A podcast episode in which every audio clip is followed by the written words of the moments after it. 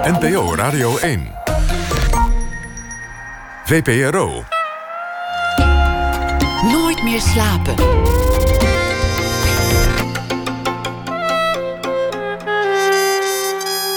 Met Esther Naomi Perquin. Goedenacht en welkom bij Nooit meer slapen. Na het succes van de Netflix-serie Narcos heeft Mexico nu een televisieserie gemaakt rondom haar eigen drugsbaron El Chapo. En rond half twee spreken we met oorlogsfotograaf Teun Voeten en curator Erika Sprey over de populariteit en realiteit van deze Narcos-series. En vanaf vandaag laten we iedere nacht een ambassadeur aan het woord die zijn of haar favoriete boek aanprijst dat op de shortlist van de Libris Literatuurprijs staat. De winnaar is hier op maandag 8 mei te gast en als eerste hoort u zo dadelijk schrijver Henk van Straten die de roman Schuld van Walter van den Berg aanprijst. En nachtpredikant F. Starik meldt zich nog eenmaal vannacht met een preek bij de voorbije dag. Tot een uur of half twee zit ik tegenover Marjolein van Heemstra, geboren in 1981. Dichter, theatermaker, verteller, journalist en schrijver. Een veelkantige vrucht aan een toch wat opmerkelijke stamboom vol adellijke takken.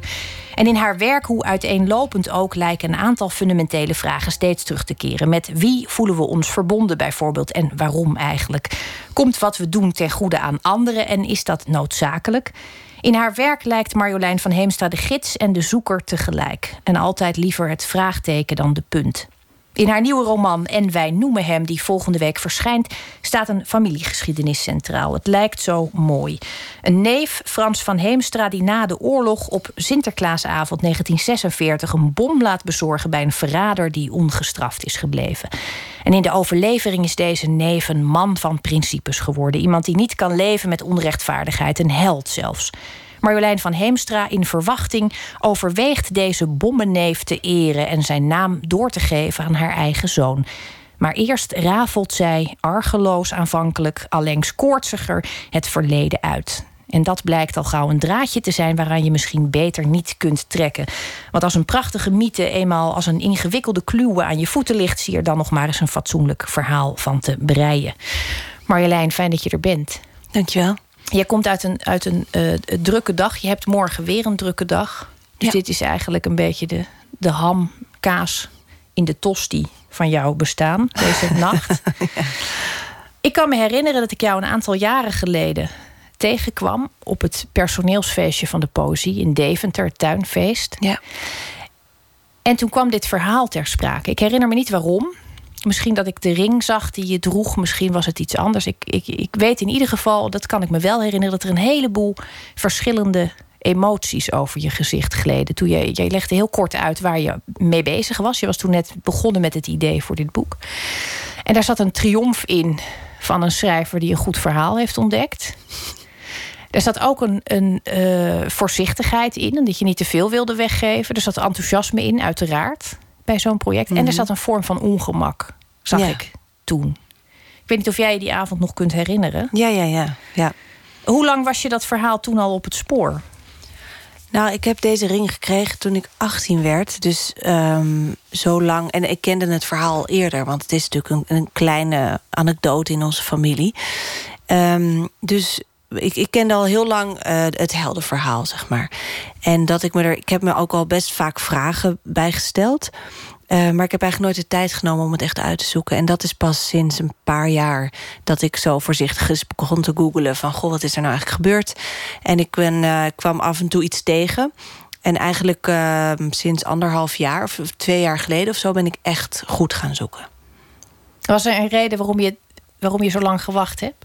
Of was het een, een praktische omstandigheid? Ja, ik kwam er eigenlijk gewoon nooit echt aan toe. Ik schoof het een beetje voor me uit. Er waren altijd andere verhalen die ertussen kwamen. Of, of werk, of weet ik veel wat. En op een gegeven moment... eh, ja, het had ook denk ik wel te maken met die zwangerschap. En dat ik dus een kind kreeg. En dat ik nog wat meer vragen ging stellen... over welk verhaal hij eigenlijk doorgeeft. En dat gaf een extra motivatie om door te zoeken. Jij hebt als, als kind dit verhaal vaak verteld. Ook nog als, als jongvolwassene. Maar ik vind, ik vind het, het idee van een, een kleine Marjolein van Heemstra... die een spreekbeurt houdt over deze held, Mhm. heldhaftige oom...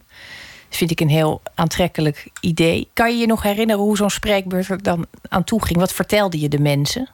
Ja, ik weet dat niet meer precies. Ik weet eigenlijk alleen maar dat ik erover heb opgeschept. En ik heb daar in mijn boek heb ik dat een beetje gecomprimeerd tot spreekbeurt. Ik denk dat ik vooral op het schoolplein daar hele grote verhalen over ophing. Um, omdat het natuurlijk een stoer verhaal was dat je een held in je familie had. Die, en er zat er zo'n soort spannend element van die bom. En die bom die zou dan, dat is wel het leukste in dat verhaal, dat die uh, op Sinterklaasavond verpakt als surprise uh, bij die familie bezorgd zou zijn. En dat dan die man het strikje eraf trok en toen ontplofte die bom. Het is bijna een soort tekenfilm-achtig ja, achtige scène, zeg maar. Dus dat sprak heel erg tot mijn verbeelding toen. En dat heldhaftige, dat, dat, dat werd dus ook in de familie zo benoemd. Dat verhaal bleef eigenlijk. Er, er was nooit een familielid dat zei. Nou, misschien zat het wel anders. Of ik heb er dit is nou, altijd gewoon... Kijk, in het boek heb ik dat natuurlijk een beetje opgeblazen. Hè. Het, is, het is wel deels uh, fictie, het boek. Dus het is, niet, het is niet zo dat dit de familieheld is... waar wij het altijd uh, avondenlang over door hebben zitten bomen. Dit was gewoon een klein verhaaltje wat af en toe zo opkomt. Van, oh ja, die bommenneef, die heeft nog een uh, ding, een bom verpakt op Sinterklaasavond. Ha, ha, ha. En het was vooral, het sprak heel erg tot mijn verbeelding natuurlijk... omdat ik op een gegeven moment die ring van hem kreeg. En dat maakte dat het verhaal wat dichterbij kwam. Maar ik kom wel echt uit een familie met heel veel verhalen. Dus er waren heel veel van dit soort idioten ooms en tantes... die allemaal gekke dingen hadden gedaan. En dit was dan ja, een van die uh, verhalen. En dat was wel inderdaad een heldhaftig verhaal. Wat, wat voor andere mythes moet ik aan denken? Want dit lijkt mij toch wel opvallende. Hoe, hoe, nou, hoe erg waren die anderen dan allemaal?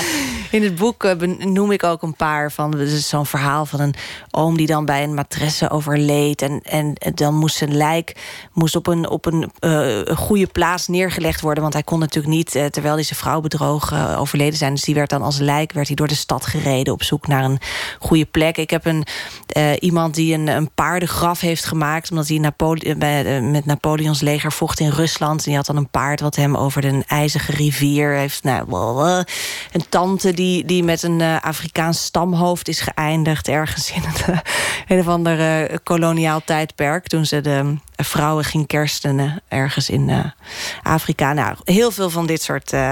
het is ook een beetje familie waar alles werd opgeschreven en onthouden. En heel veel werd doorverteld. En ja, dit is een van die verhalen. Het is ook een zegen, lijkt mij, als er zoveel uh, vast is gelegd. Ja, ja, ik vind dat heel leuk, ja, zeker. Ja. En je kreeg dat op hele jonge leeftijd uh, mee. Ik kan me nu voorstellen, nu je dit zo allemaal schetst... met name zo'n stamhoofd en zo'n door de stad gedragen lijk... dat die bommenneef daar maar een, een, een onderdeel van deze kerstboom aan verhalen was. Uh, toen je die ring kreeg, werd het, werd het persoonlijker. Dat zei je niet, komt het ook dichterbij. Mm Ja. Begon toen ook al de twijfel? Nee, ik heb me daar nooit zoveel vragen uh, over gesteld. En uh, achteraf vind ik dat wel gek, omdat je toch ja, het was zoiets abstract. Het was ook maar een heel klein verhaal. Hè? Van, uh, het was een verzetsheld en hij heeft dat ding ingepakt... en toen is er iemand omgekomen en die verdiende dat ook. En zo omschrijf ik dat ook in het boek van... Uh, Boontje komt om zijn loontje. En dat was eigenlijk de conclusie van het verhaal. Dus... Um, ja, dat is zo overzichtelijk, zo simpel. Daar hoef je niet echt vragen bij te stellen. En ik vond natuurlijk ook wel leuk dat die ring... Dat, ja, het is een hele grote soort mannenring. Dus heel vaak vragen mensen ook van wat is dat voor ring? En ik vond het altijd heel stoer om dat verhaal dan te vertellen. Van nou, dit is een man die bla bla bla. Um, dus ik heb ook nooit echt een noodzaak gevoeld om daar iets aan te veranderen. Want het was gewoon een leuk verhaal voor in de kroeg. Het is zonde om daar iets aan te doen. Ja, precies, precies. Ja. Daar komt het moment dat je uh, moeder wordt. Mhm. Een zoon aan het, aan het maken bent. Nieuw leven. Dat is dus ook weer iemand die hoe dan ook aan die stamboom vastzit. Het is ook vaak een moment waarop je dan gaat reflecteren. Hoe, hoe zit dat eigenlijk? Wat zit er in mijn genen? Waar kom ik zelf vandaan? Waar zet ik hem eigenlijk neer? Ja. En bij jou uit zich dat volgens mij ook heel erg in welk verhaal komt hij ja. terecht. Ja. Ja, en ook een uh, soort verantwoordelijkheid van wat voor verhalen vertel je eigenlijk aan een volgende generatie. En uh, moeten die verhalen kloppen? Um, hoeveel moet je zelf weten van zo'n verhaal? En nou ja, dat soort vragen um, begonnen wat meer op te spelen. En ik had toen al een aantal dingen gegoogeld. Dus ik wist al wel dat er van alles niet klopte aan die uh, kleine mythe die ik overgeleverd had gekregen. Dus um, ja, met die vragen en de wetenschap dat daar iets eh, een beetje scheef zat, ben ik toen verder gaan zoeken. Ik weet niet hoeveel je kwijt wil eigenlijk over je. Over wat je allemaal te weten kwam. Ja, dat vind ik lastig, ja. Het lastig te Ik doseren. wil ook nog dat mensen het graag willen lezen. Hè?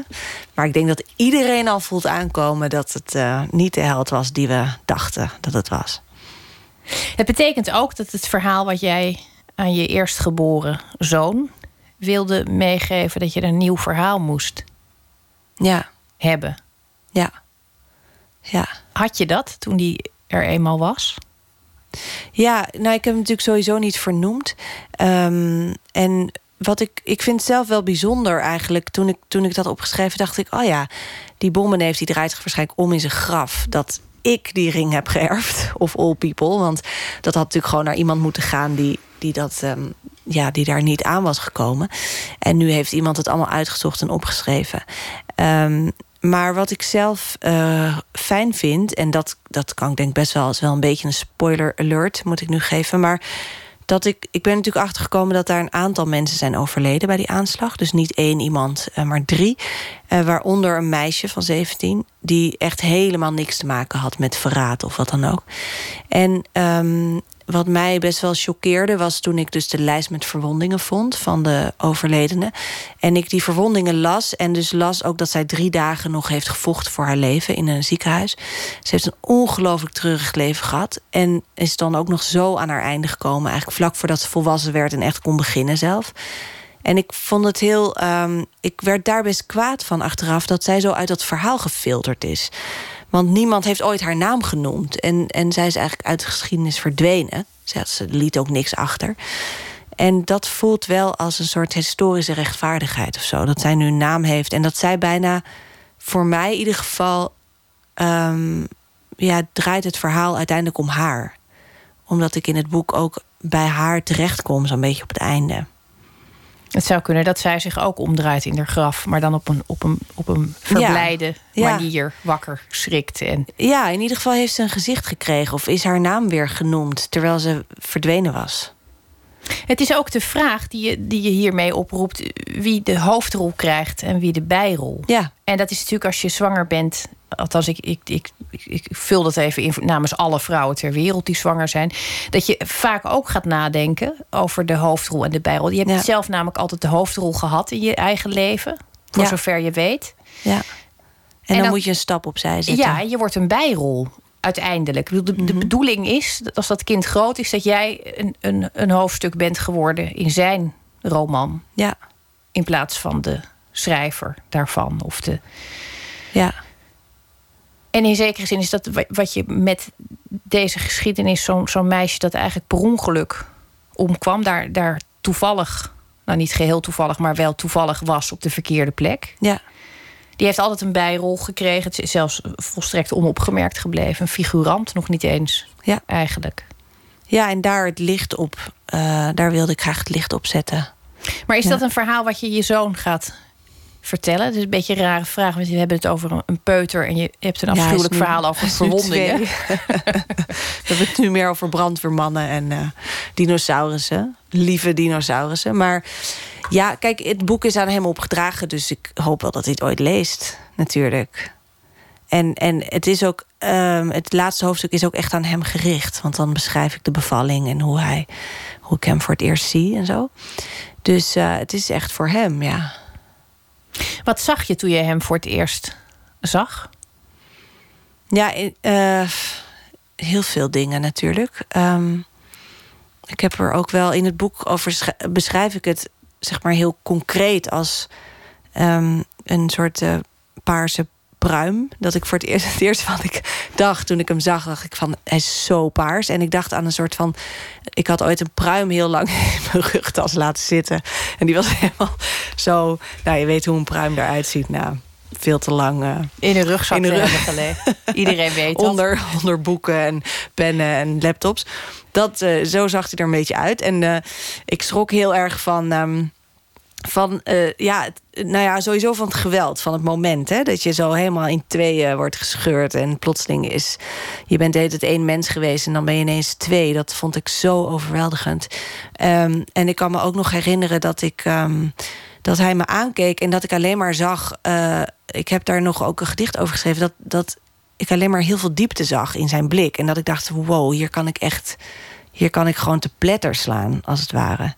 En dat je tegelijkertijd weet, ja, ik kan niks anders doen dan hem nu vasthouden. En, uh, en mee uh, in deze diepte of zo. En uh, ja. Maar het was ook een, een diepte die jij niet kon peilen. Waar je geen kennis van had. Ja, ik denk dat ik. Voor mij was het die, die eerste. Uh, ja, het is niet zozeer een uitwisseling van blikken, hè, want hij ziet eigenlijk nog niks. maar dat ik in zijn ogen keek en ook soort van de, misschien de diepte van mijn eigen angst zag of zo. Omdat je weet van vanaf nu kan ik je elk moment verliezen. Um, gek genoeg miste ik hem ook eigenlijk meteen vanaf het moment dat hij uit mijn buik was. Omdat ik dacht, oh nu, elke seconde ben je nu verder van mij weg. En die eerste dagen, dat beschrijf ik ook in het boek. Um, want het eindigt dus met dat moment dat hij geboren wordt. Voelde het alsof die bevalling maar door en door ging. Alsof elk uur hij eigenlijk verder uit mij zakte. Terwijl hij al feitelijk geboren was. Maar die afstand werd steeds groter. Terwijl die eerste uren weet ik ook nog dat als hij huilde... dat ik niet zeker wist of ik nou huilde of dat hij huilde. Of dat ik s'nachts hoorde ik dan allemaal geluiden... en dan wist ik niet van wie het kwam of zo. En ik, ik hoorde een hartslag en ik dacht het van... is dat nou zijn hartslag of is het mijn? En een ademhaling wist ik ook niet van wie die was. En langzaam, um, ja, dat ging best langzaam... dat dat, dat dat onderscheid kwam. Dat ik wist, oh, dit is nu zijn geluid en dit is mijn geluid. En dat voor mij was dat allemaal nog onderdeel van die bevalling. Um, en dat vond ik uh, heel intens. Ja. Je haalt in je, in je roman ergens een gedicht van Zimborska aan over de geboorte van Adolf Hitler. Adolfje, ja. Adolfje. En ik eh, moest daardoor denken aan Robert Daal, die daar ook een verhaal over heeft geschreven.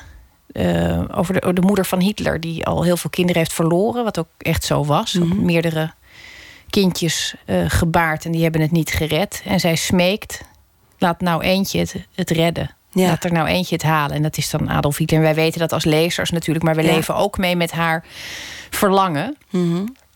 En jij benoemde dat in je boek ook als dat je de mogelijkheid dat je eigen zoon een moordenaar wordt. Ja. Dat je daar eigenlijk rekening mee moet houden. Dat je rekening moet houden met, met, het, met de kans. Ja dat je niet het leven vermenigvuldigt, maar de dood. Ja. Ja, omdat ik op een gegeven moment in die zoektocht naar wie die bommenneef nou was geweest en zo, dacht ik ineens aan zijn moeder. En die is heel jong overleden. Um, dus zij heeft nooit meegemaakt wat, wat hij uiteindelijk heeft gedaan. Um, en ik voer dat ook nog als verzachtende omstandigheid op of zo. Omdat ik natuurlijk de, het, het zoek naar verzachtende omstandigheden, omdat ik toch eigenlijk die held niet kwijt wilde, merkte ik tijdens het schrijven.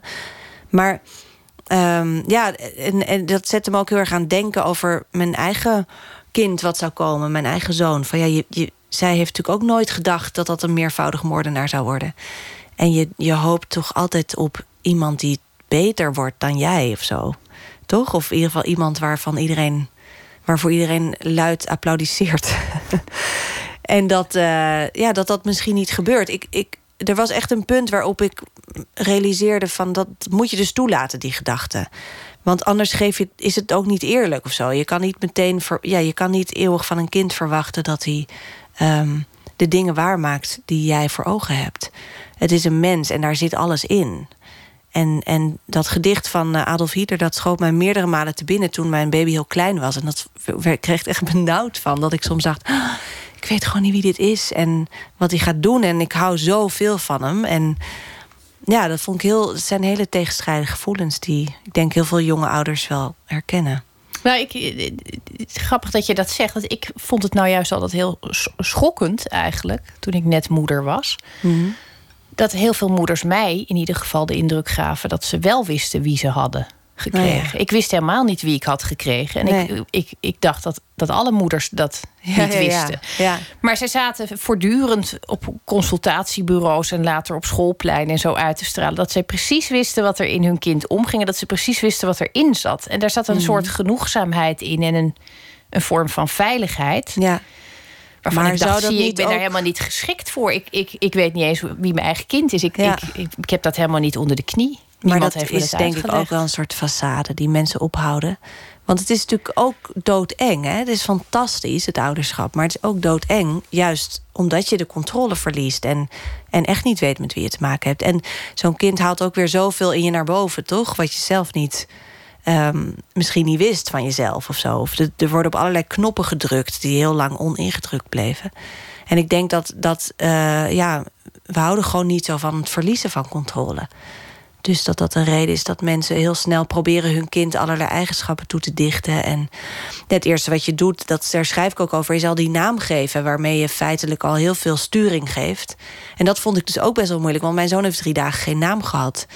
Omdat ik het gewoon niet wist. Ik dacht, ja, ik bedoel, weet ik maar, veel. Maar hoe bedoel je sturing geeft met een nou, naam? je zet iemand in een verhaal met een naam. Dus of je vernoemt hem, of je vernoemt hem juist niet. Maar, maar je, je, een verhaal, een, een naam is een soort klein verhaal. Weet je wel, het is een klank, het is een woord, het is iets wat refereert ergens naar, het drukt iets uit.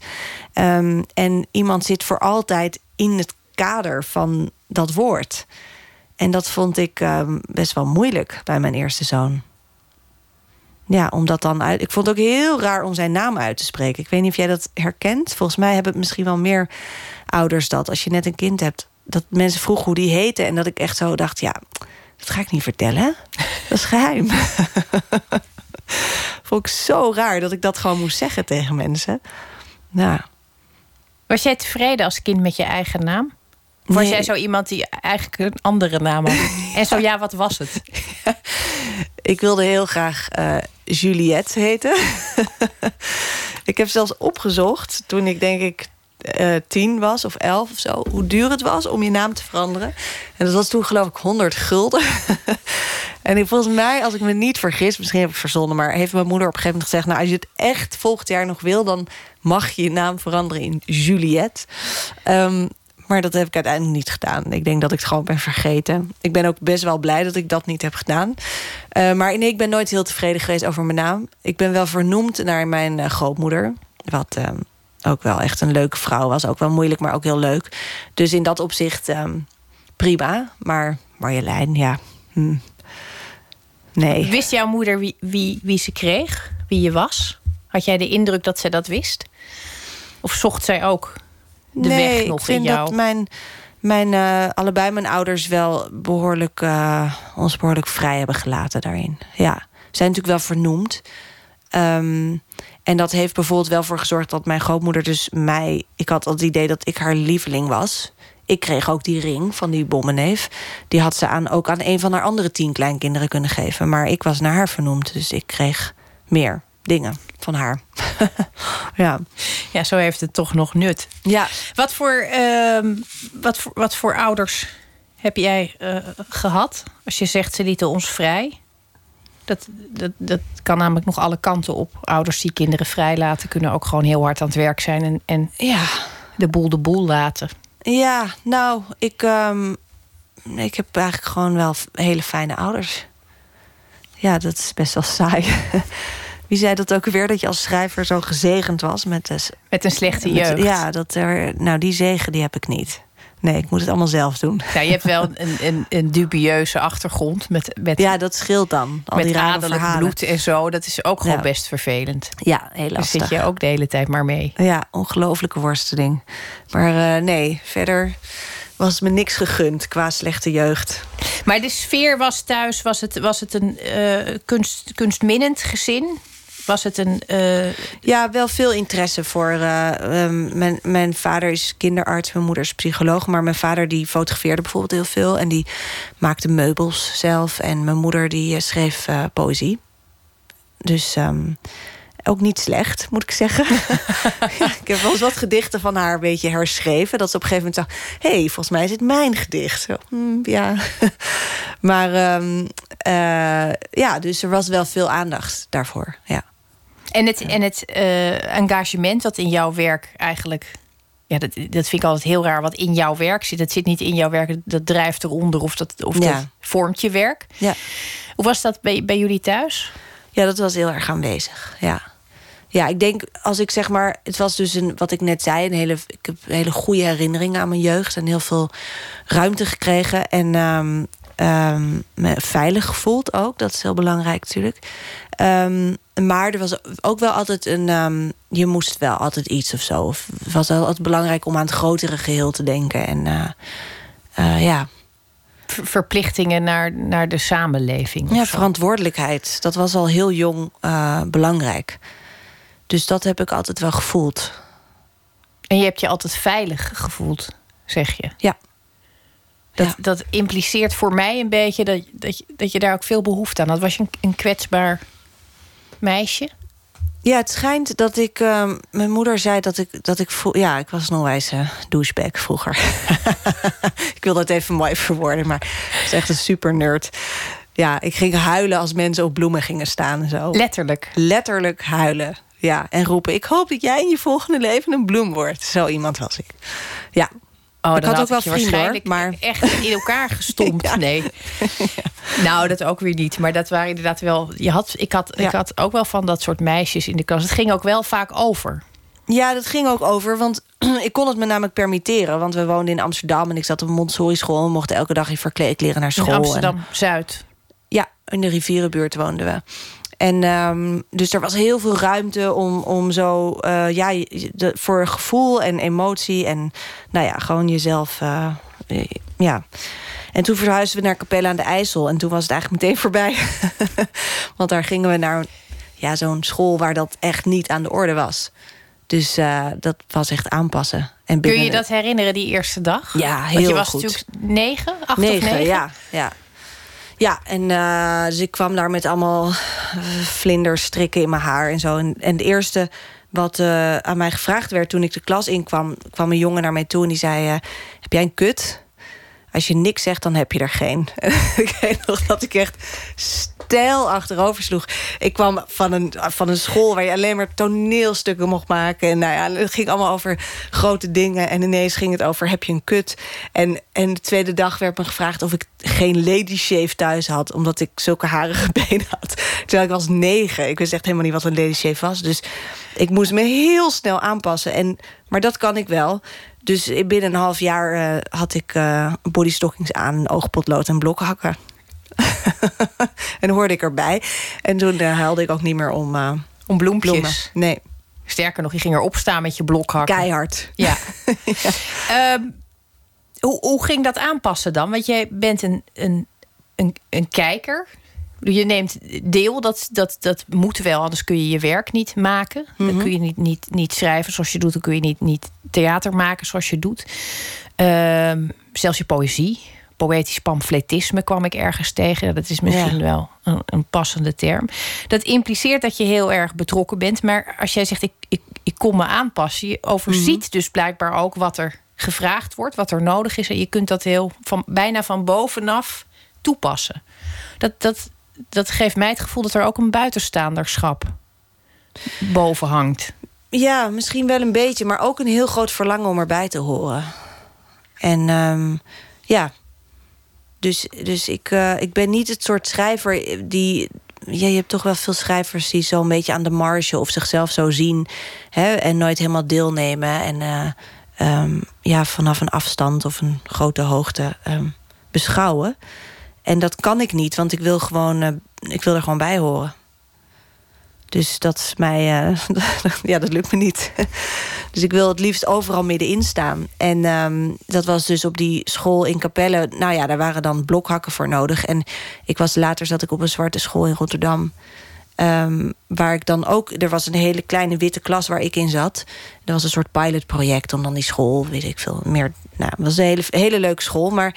Om, om de school meer gemengd ja, te krijgen? om daar iets meer diversiteit. En dan hadden ze een speciale klas waar, dan, waar je allemaal extra dingen kon doen. Het klinkt echt heel sneu. Maar als je diversiteit ja. wil, dat je een klein wit klasje maakt op een zwarte ja, school. Dat was ook niet de enige reden, die diversiteit. Maar het was een soort, ja, een soort extra uh, programma. Het was tweetalig uh, uh, onderwijs. En dat, ik denk wel dat ze dat op die school hadden aangetrokken. Omdat ze dachten, dan, ja, dan gaat onze school ook weer wat meer... Um, uh, ja, dan wordt het wat diverser. Want het was, uh, er zaten gewoon bijna geen witte kinderen meer op. En, um, uh, en, maar ook op die school wilde ik toch, buiten die klas... wilde ik ook bij die school horen. En dus me heel erg aanpassen aan de rest van de leerlingen. Dus dat was tijdens de middelbare schooltijd ook een enorme zoektocht en aanpassing. Ja. Wat voor, wat, wat voor kind, was het dan wel gemengd toen? Was, nee, dat- nee, er waren misschien, eh, weet niet, 60 witte kinderen op 300. eh. Maar ik bedoel, er was alle interactie was, was er.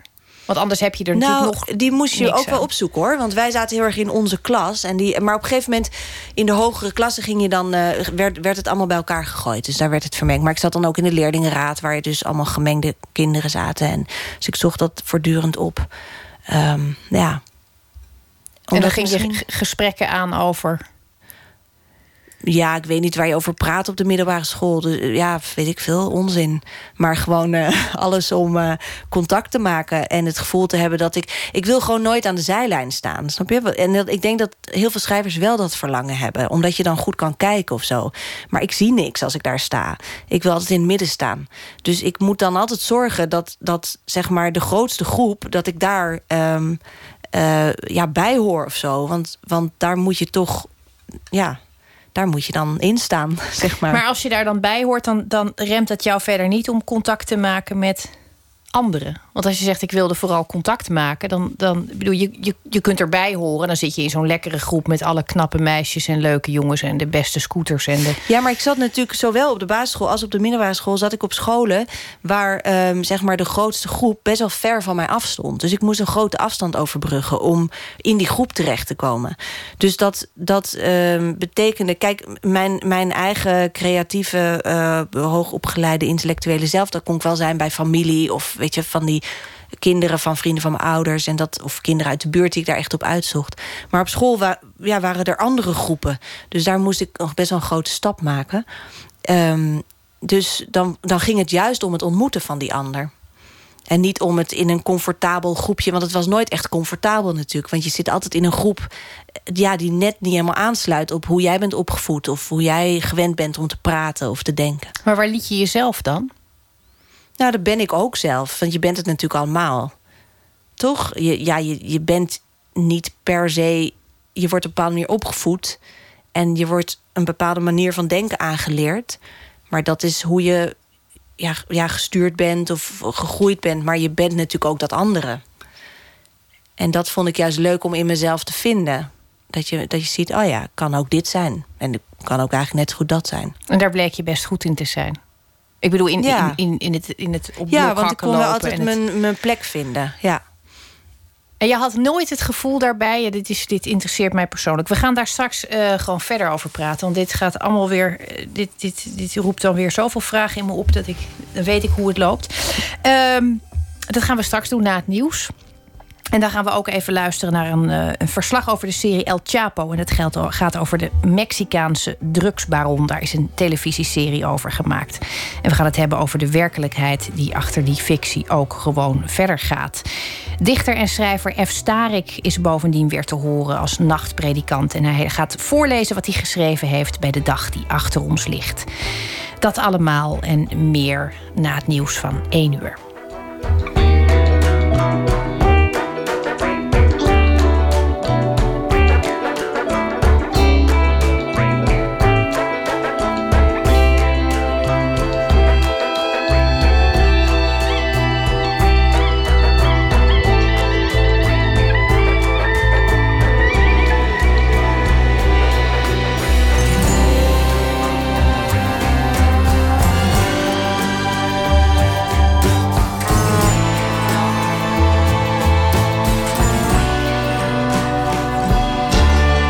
Radio 1. Het nieuws van alle kanten.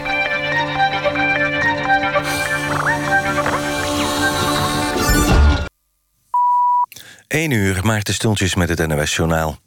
Duitse piloten mogen vanaf juni weer alleen in hun cockpit zitten. De luchtvaartautoriteiten in Duitsland schaffen de regel af... dat er altijd twee personen aanwezig moeten zijn. Die regel werd ingevoerd na de crash met een toestel van Germanwings in 2015. Toen pleegde de co-piloot zelfmoord door het vliegtuig tegen een berg te laten vliegen... toen de gezagvoerder naar de wc was. De twee mensen in de cockpitregel wordt nu weer afgeschaft... omdat het daarmee volgens onderzoek niet veiliger wordt. Andere maatregelen blijven wel in stand... zoals strengere psychologische tests voor piloten. Noord-Korea heeft opnieuw een ballistische raket afgevuurd. De lancering is volgens bronnen bij het Amerikaanse leger mislukt.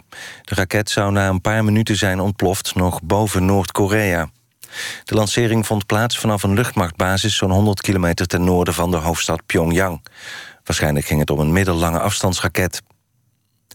Partijvoorzitter Keizer van de VVD krijgt steun van Mark Rutte... en fractievoorzitter Halbe Zelstra.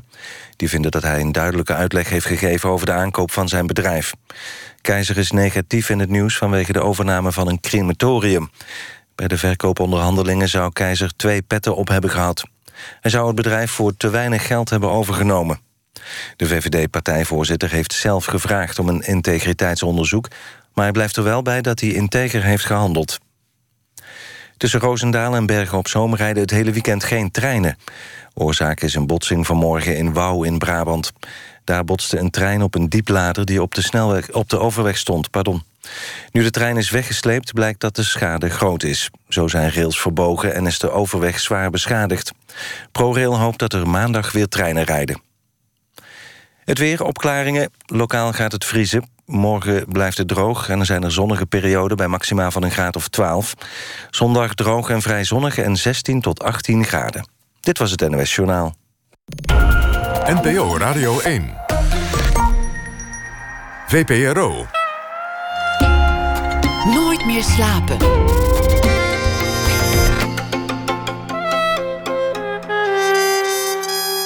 Met Esther Naomi Perquin. Goedenacht en welkom terug bij Nooit meer slapen. Tegenover mij zit Marjolein van Heemstra en zij is hier te gast vanwege haar nieuwe roman En wij noemen hem. En voor het nieuws hebben we het onder andere gehad over, over verhalen en hoe je in een verhaal gezet wordt, over moederschap en over kind zijn en, en je aanpassen. En, en we eindigden eigenlijk op het punt dat ik me afvroeg erbij willen horen. Ehm, erbij willen horen in een groep op school. Waar laat je jezelf dan? En toen zei jij, maar dit was ik ook. Ja. Je gebruikt eigenlijk een andere. Je, je, laat een andere kant van jezelf prevaleren om aansluiting te vinden bij een groep. Ja. En waarom ik daar uh, nieuwsgierig naar ben, dat, dat, dat, dat is iets persoonlijks, denk ik, waar, waar ik al heel lang naar keek. Als ik mensen dat zag. Ik zag dat natuurlijk op jonge leeftijd gebeuren. Dat sommige mhm. mensen konden dat, heel veel mensen konden dat namelijk helemaal niet. Nee. En ik vond de mensen die dat. Uh, konden, dacht ik altijd: lever je nou niet iets in? Vergeet je dan niet bijvoorbeeld wat echt bij jou hoort? En jij zegt met een heel groot gemak: ja, dat was ik ook. Ja. Dat vind ik een ontzettend. Uh, het, lijkt me een soort rijkdom als je dat van nature bezit. Het vertrouwen dat je dat ook hebt en dat je dus als je dat laat zien niet iets inlevert, iets, anders inlevert. Ja. Misschien heeft het daar wel mee te maken. Dat zou dus ook te maken kunnen hebben met waar ik het over had. Dat ik me altijd heel veilig voelde zeg maar, tijdens mijn uh, thuis. En, en waar ik opgroeide, ik had twee zussen waar ik het heel goed mee kon vinden. Dus ik voelde me heel stevig staan. Dus ik was nooit bang dat ik iets zou verliezen. Um, en ik vind aanpassen best wel leuk. Ik weet dat je dat als schrijver niet hoort te zeggen, geloof ik. Of, het klinkt een beetje mediocre of zo. Maar uh, ik, ik vind dat, uh, ja, nou ja, wat jij zegt, misschien wel een rijkdom. Dat, dat, uh, dat je dat kan als mens. Dat je zoveel verschillende rollen kan spelen. En dat je in zoveel verschillende groepen kan opgaan.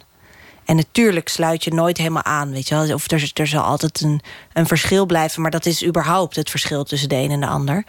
Maar je kan best wel ver mee met mensen. Dat vind ik heel interessant en ook heel leuk.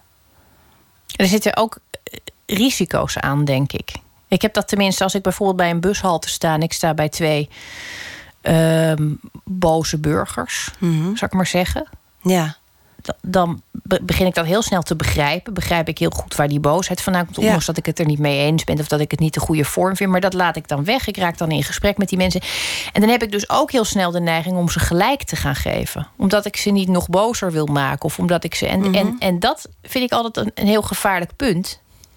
Want dan, dan houdt het aanpassen op, dan wordt het een soort steunbetuiging. Die grens moet je wel gaan leren voelen. Waar, waar loopt dat precies? Wanneer ben je. Ja, dat is natuurlijk ingewikkeld. Maar aan de andere kant denk ik ook dat we heel bang zijn daarvoor. En heel bang om elkaar gelijk te geven. En heel bang om elkaar te begrijpen ook. Want het is ook heel interessant dat je dus inderdaad maar een paar dagen met mensen hoeft op te trekken... waarvan je dacht, jezus, dat staat ver van me af. En heel vaak denk je echt al na een paar uur, oh, oh ja, toch? Tenminste, kun, je, daar kun, heb je, ik... kun je je specifieke situaties herinneren waarbij je dat soort ideeën had, gevoelens had? Ehm, ja, nou, heel specifiek misschien. Ik heb een voorstelling gemaakt met een priester. Die eh, was zelf dus ooit misbruikt in de kerk als jongetje. En die werd later zelf priester. En die, en die bleef ook maar in die kerk, in die katholieke kerk. En, en die steun betuigen en, en liefde voor... Nou ja, toch wel voor het systeem waarvan ik dacht... hè, maar daar heb je toch ongelooflijk onder geleden. En ehm, door eh, zo'n anderhalf jaar met hem om te gaan... heb ik dat echt leren begrijpen. En ehm, ja, iets, iets wat ik daarvoor echt niet begreep. Waarvan ik echt dacht, en dat vond ik ook echt fout. Ik dacht, je moet breken met zo'n systeem. En ehm, ja, door, door zo dicht bij hem te komen, zoveel met hem te praten, me zo te verdiepen in zijn verhaal en zijn visie daarop, ging ik dat helemaal begrijpen. En ging daar helemaal in mee. Is het ook wel eens niet gelukt? Ehm, ja, ik heb natuurlijk ook wel eens conflict met mensen. Of, ja. Dat mag ik wel hopen. Ja, Ja, het is niet. ja. ik ben niet een Nee, soort, als je eh, al na, die, na dat bloemetjesverhaal die, eh, vind ik het toch heel prettig om te horen dat je ook gewoon wel nu in staat nee bent. hoor, of discussies of het echt niet met iemand, tuurlijk. Maar, maar ik, ik, ik bedoel meer specifiek als je een, een voorstelling maakt of een boek voorbereidt en je zoekt om dat te kunnen doen contact. Eh, in, dit, in dit geval, deze, deze man was bijvoorbeeld heel erg van belang voor, je, voor jouw kennis, maar ook voor, Mhm. Ja. voor je werk. ja. Er moeten ook projecten zijn geweest waarin mensen van belang waren, maar waarbij het niet lukte om aansluiting te vinden, denk ik dan. Of is dat nooit? ja, maar dan thematiseer je dat. Dat moet je me even uitleggen. Nou, ik bedoel dat in een voorstelling... je hebt in een voorstelling ook altijd conflict nodig. Dus op zich, kijk, mijn, mijn onbegrip ten opzichte van die priester... heb ik, een, heb ik gethematiseerd. Dus heb ik ook een scène ingemaakt dat ik heel boos word op hem. Eh, omdat ik zeg, van, hoe kan je dit zeggen over een systeem? Hè? Hoe kan je zoveel liefde voelen voor een systeem... wat jou zo heeft kapot gemaakt?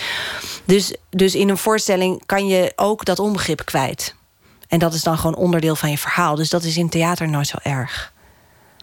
En eh, ja, in, in mijn geval is het een beetje gek... omdat mijn theater natuurlijk zo en mijn leven zo verweven zijn vaak. Het zijn echt projecten waar ik dan lange tijd mee bezig ben... en dan verdwijn ik daar even helemaal in. En dan ben ik met zo iemand twee jaar, zeg maar, ja, aan het werk. En dan, ehm, en dan pas komt er weer iets nieuws.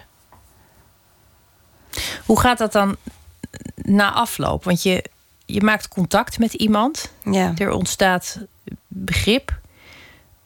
Hoe gekoppeld zit dat aan de persoon? Of ontstaat er daardoor Ehm. ook begrip voor een hele grote groep naamloze mensen die in zijn kielzog? Ja, dat.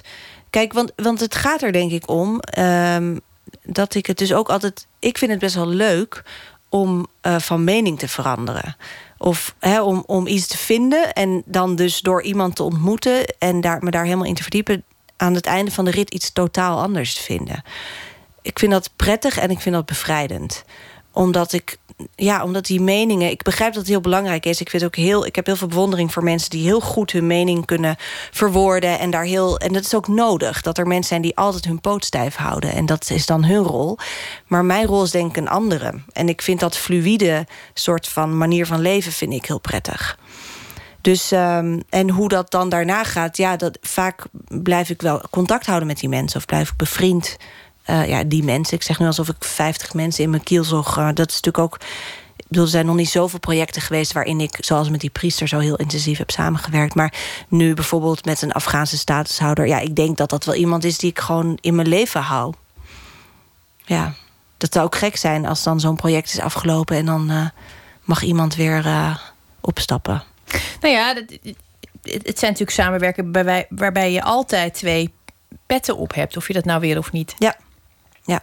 En dat Is- ook wel problematisch soms. Omdat eh, mensen mij heel erg in de hoek zetten van... eh, dat snap ik ook. Ik, ik ben denk ik ook wel geëngageerd of zo... als je mij in het spectrum van theatermakers zit.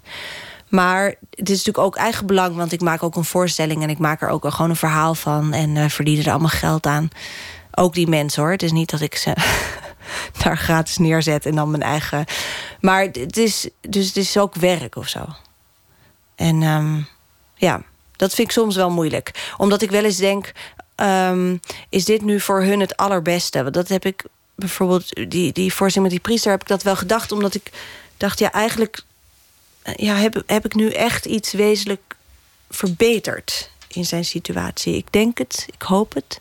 Is dat jouw verantwoordelijkheid? nou, dat is de vraag, hè? Ja, ik denk het wel. Ja.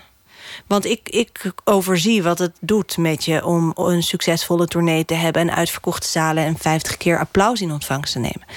En dat is best wel verslavend. En, en daar dan ineens mee stoppen. Terwijl je toch ja, je eigen verhaal hebt verteld en heel kwetsbaar bent geweest. En daardoor heel veel aansluiting hebt gevonden met anderen. Eh, dat kan, dan kan je best van een koude kermis thuiskomen. En daar voel ik wel een verantwoordelijkheid, ja. Wat is de, ehm,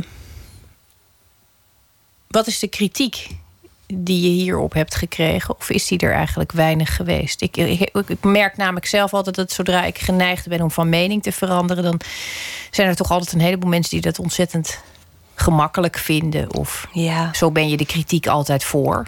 Ja, ik weet niet. Ik, ik heb het idee. Ehm, je bedoelt kritiek op mijn werk, op mij, op... op um... Ja, op de manier waarop je, waarop je werkt en, en, en ook schrijft. Trouwens, in je, in je roman zit, zit een aantal keren dat ik denk... nu zie ik het staketsel erdoorheen. Ik zie mhm. hoe dit geconstrueerd is. En ik heb het nog niet gedacht. Of Marjolein van Heemstra heeft het ook bedacht... en weet ook dat ik dat heb bedacht en gaat het benoemen. Ja. En dat, dat, dat werkt ook heel aantrekkelijk... omdat ik me als lezer heel erg gezien voel ik heb mhm. echt het idee dat jij weet wat ik lees en dat je daarop op regelt. Dat, is dus, dat maakt een boek heel intiem om te lezen. Maar ik dacht ook, het zegt veel over jou dat je dat. Je voelt het aan en je gaat het benoemen. En daardoor kan ik er eigenlijk ook geen. Ik kan daar geen kritiek meer op hebben, omdat je het in je voordeel keert. Mm Ja klinkt nu alsof ik iets heel naars heb gezegd. Maar zo dat het bijna het, erg is dat je geen kritiek kan geven. Ja, ik wil ook wel eens ergens. ja, heel boos om worden. Ja, ik, ik weet het niet zo goed. Ik heb natuurlijk ook wel slechte recensies. En, uh, of mensen die mijn werk vreselijk vinden. Ik denk dat er, dat er vooral veel mensen zijn die mij uh, heel soft vinden.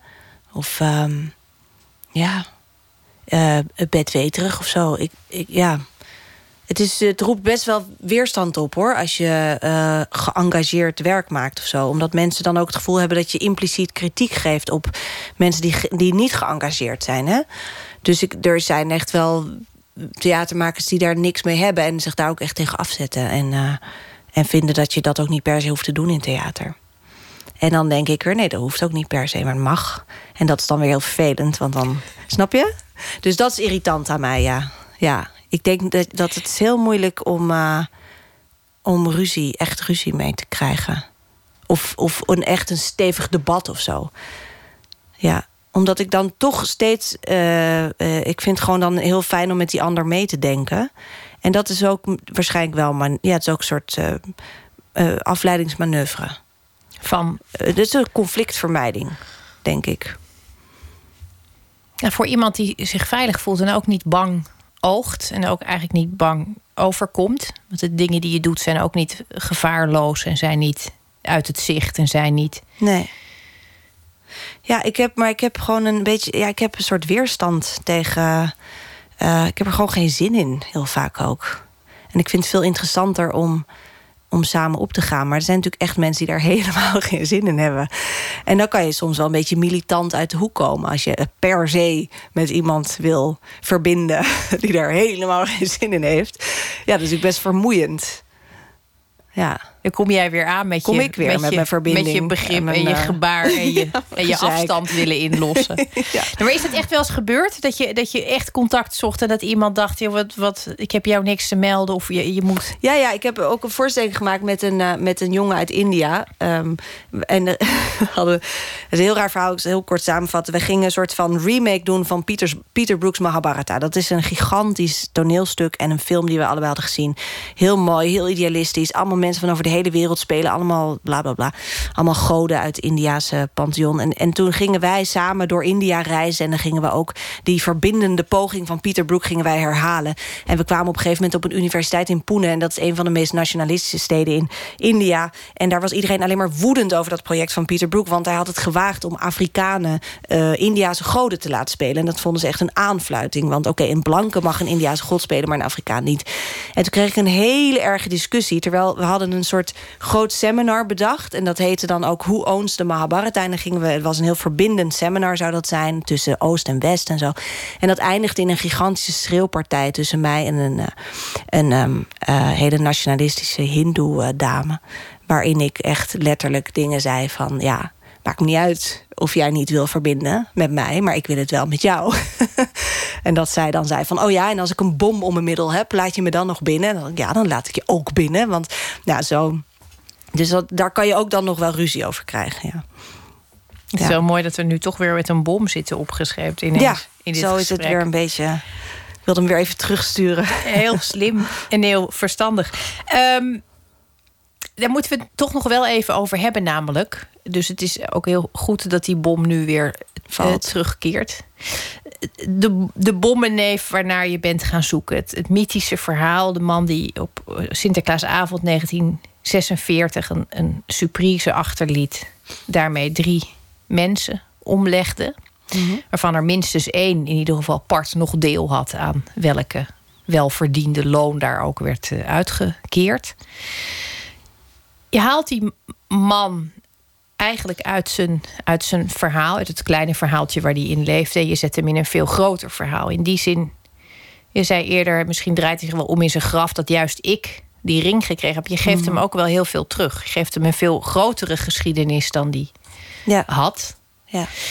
Het, het, het punt is alleen, en dat vroeg ik me echt af naar aanleiding van jouw boek. Het gaat natuurlijk ook over wanneer een oorlog afgelopen is. Ja. Het gaat ook over wanneer een verzetsdaad nog verzet is en wanneer het terrorisme wordt. Ja. Dat zijn hele ingewikkelde vragen waar ik eerlijk gezegd helemaal nog niet zo lang over na had gedacht. En ik vroeg me af, als je een held nou zijn heldenstatus afneemt, wat, wat hou je dan over?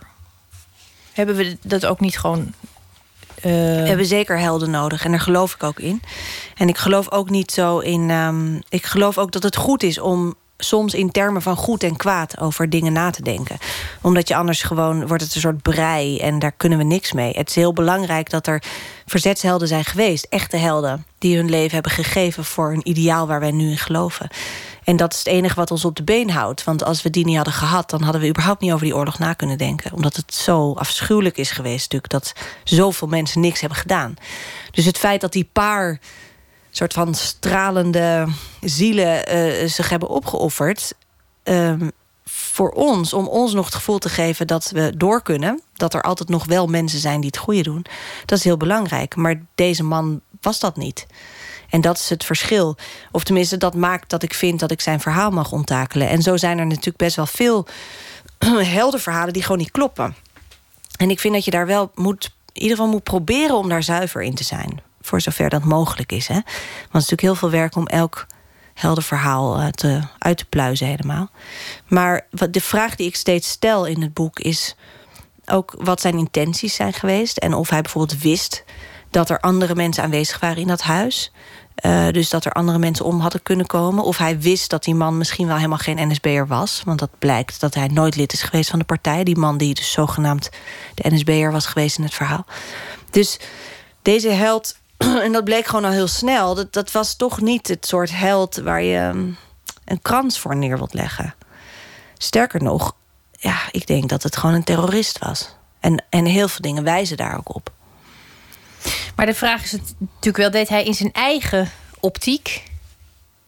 Was hij het met zichzelf eens? Was ja, hij ervan ja, overtuigd dat wat hij deed het goede was? Dat... Ja, dat denk ik. Maar dat is ook omdat hij een hele rechtse man was... die bijvoorbeeld ongelooflijke hekel had aan uh, uh, communisten, aan pacifisten. Dus ja, in zijn optiek uh, mocht je die gewoon omleggen. Maar ja, in, ik bedoel, ISIS heeft ook zo zijn optiek, weet je wel. Dus dat is misschien een beetje een, radicale vergelijking. Maar dit was niet iemand die in... Um, zeg maar in de termen waarin wij nu over goed en kwaad nadenken, ook als het over die oorlog gaat, dan staat hij niet per se aan de kant van de, van de traditionele verzetsheld. Iemand die voor vrijheid of voor andere mensen sterft of voor, een, uh, voor de democratie. Hij was gewoon hartstikke rechts. Hij ging na de oorlog had hij geen. Uh, hij schuwde het niet om met uh, ex-nazi's op te trekken. Om dus die communisten te lijf te gaan. Nou, dat vind ik wel tekenen dat iemand niet per se um, ja, niet per se aan de juiste kant staat Hij wilde ook eigenlijk niet dat de oorlog voorbij was. Nee.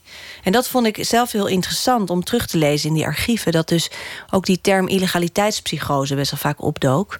En ik vroeg aan psychiaters nu van of ze daar, of dat kenden. Maar dat is iets wat helemaal uit de mode is geraakt, die term. Maar en na de illegaliteit,spsychose was een, een, term die gebruikt werd voor, voor mensen die, die zo in het verzet hadden gezeten dat ze het verzet niet meer op konden geven, eigenlijk. Ja, en die dus, die, dat was nu hun nieuwe uh, ja, manier van leven geworden. En ze konden daar niet buiten. Dus ze hadden zo, zichzelf zo aangeleerd. Ze waren zo gewend geraakt aan die wetteloosheid en eigen rechter kunnen spelen. Maar ze vonden blijkbaar ook dat de wereld nog steeds verzet nodig had. Ja, want, want als je voor hun was die vrede helemaal niet afdoende. Omdat natuurlijk heel veel, wat, wat ook wel echt waar is... er werden natuurlijk ook heel veel mensen niet gestraft. En er was helemaal niet zoveel rechtvaardigheid na de oorlog. Het was denk ik een hele moeilijke, hele harde tijd... met heel veel rouw, heel veel verhalen die niet werden uitgesproken... heel veel antisemitisme. Het was echt niet zo dat heel Nederland ineens... Uh, dat de zon ging schijnen of er was van alles mis. Dus ik snap heel goed dat heel veel van die ex-verzetshelden dachten... van ja, maar wacht, dit is niet het Nederland... waarvoor wij ons leven op het spel hebben gezet. Dan gaan we nog even door, want totdat het wel is, tot het de offers waard is, zeg maar. En dat, dat had hij ook. Alleen had hij zo'n ander Nederland voor ogen dan... Um, nou ja, de meeste mensen denken... hij was gewoon echt best wel extreem rechts, kan je wel zeggen. Um, dat ik hem toch niet in het uh, heldenhokje zou willen plaatsen.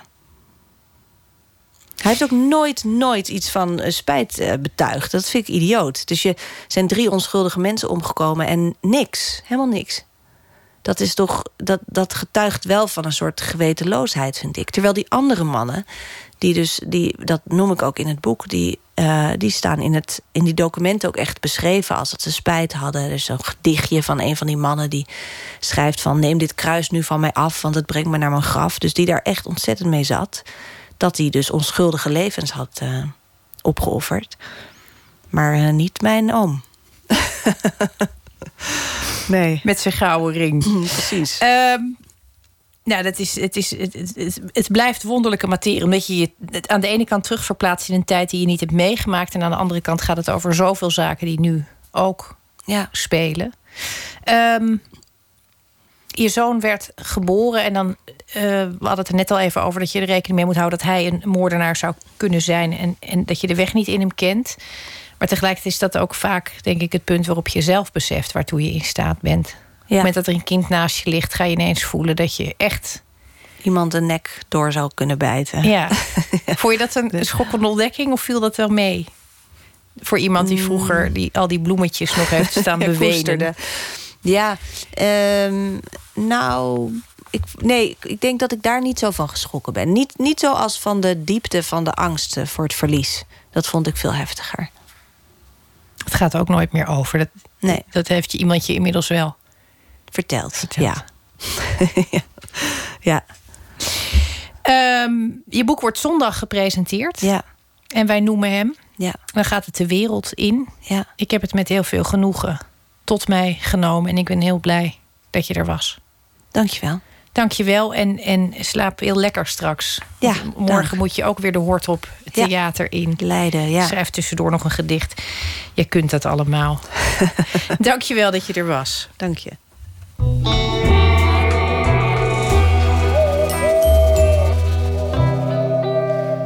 Op maandag 8 mei ontvangen we in Nooit meer slapen de winnaar van de Libris Literatuurprijs. De komende zes uitzendingen laten we daarom steeds een schrijver aan het woord die een goed woordje doet voor zijn of haar favoriete genomineerde boek. En vannacht is dat Henk van Straten, schrijver van de boeken Bidden en Vallen en Wij zeggen hier niet halfbroer. Hij neemt het op voor Schuld van Walter van den Berg.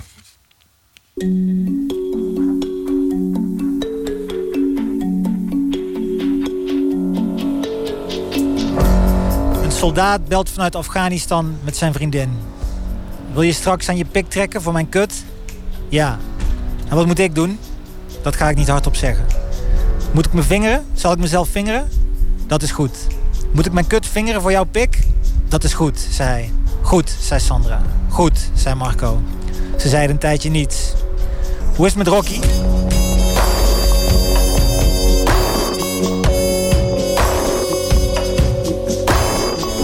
Dialoog uit de vierde roman van Walter van den Berg. Een fantastische, donkere, trieste roman. De dialoog van zojuist laat het mooi zien. De onbeholpenheid, het niet weten hoe te leven. De kwetsbaarheid verstopt onder lage eelt en pijn en onmacht en afgestomptheid. En het toch proberen. Een roman die zich afspeelt in Amsterdam-West, het arme deel. Volk dat elkaar weinig gunt, elkaar naar beneden trekt, de spot drijft met ambitie, intelligentie, diploma's, eigenzinnigheid. Maar overlevers, dat wel. Althans, sommigen. De mooiste personages voor mij waren zanger Ronald en zijn zoon Kevin. Kevin lijkt eerst een sociopaat te zijn, maar zijn perspectief kantelt prachtig. Mijn broer had nog gezongen op de avond dat hij iemand doodsloeg. Zo begint het. Een boek dat, als je per se vergelijkingen wilt maken, en dat wil ik, doet denken aan een samensmelting van de boeken van Alex Bogers en die van Irvin Welsh. En dan met name Filth en Marabou Stork Nightmares. Dat grimmige, meedogenloze, vieze, afschrikwekkende. En zo strak geschreven, dit boek. Zo feilloos. Zo hard, nuchter, koud, goed, weerzinwekkend. En wat Walter doet, wat ik altijd zo gaaf vind in andermans boeken, als het tenminste echt goed gedaan wordt, is de dialogen schrijven zonder aanhalingstekens. Je weet wel, zoals Cormac McCarthy ook doet. Dat maakt het geheel nog meer gestript, stijlvast, netjes. Na zo'n boek vind je aanhalingstekens ineens lelijke dingen die een boek er alleen maar rommeliger op maken. Als ik het zelf probeer, lukt het voor geen meter. Je weet niet of er gesproken wordt of dat de verteller aan het woord is. Verdomme zeg, die Walter. Je hoort Henk van Stratenhuis denken: had ik dit boek zelf maar geschreven? Maar ondanks de grimmige inhoud en de strakke stijl zijn volgens hem de kansen van Walter van den Berg op het winnen van de Libris niet, niet goed, toch? En gewoon omdat ik denk, dit, dit, die boek, de dingen die ik echt, echt heel goed vind, ehm, die, die, die winnen dit soort dingen niet. Ik weet niet, dat is misschien een beetje een soort verongelijkheid of zo, dat weet ik niet. Maar het is, het is een rauw boek. Het is hard. Het doet mij dus erg denken ook aan een soort Amerikaanse stijl van schrijven. In die zin bijna on-Nederlands goed. Dat is een verschrikkelijke term, maar dat denk ik toch. En dan denk ik altijd, nee, iets, iets wat dan meer Nederlands, literair wat dat dan ook mag betekenen, gaat, gaat winnen.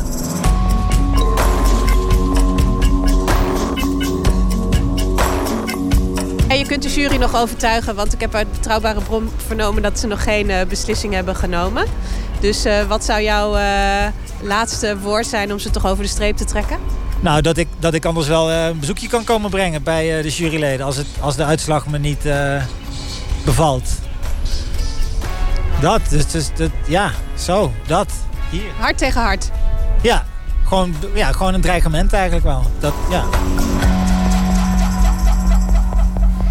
Een dreigement, nou dat kan zomaar een hele goede strategie blijken te zijn. Henk van Straten hoorde u over schuld van Walter van den Berg in een bijdrage van Inge ter Schuren.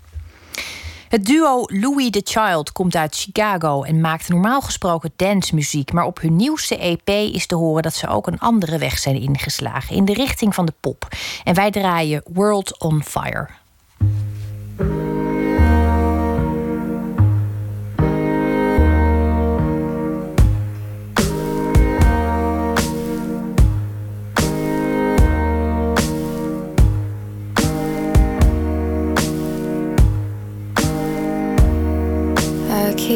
touching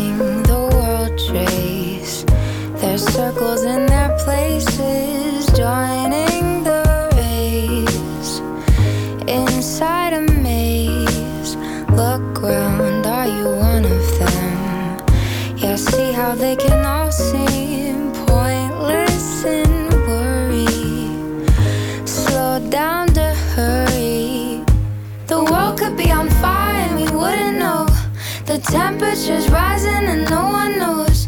We'll hide behind the money, that's the way it goes. The world could be on fire and we wouldn't know.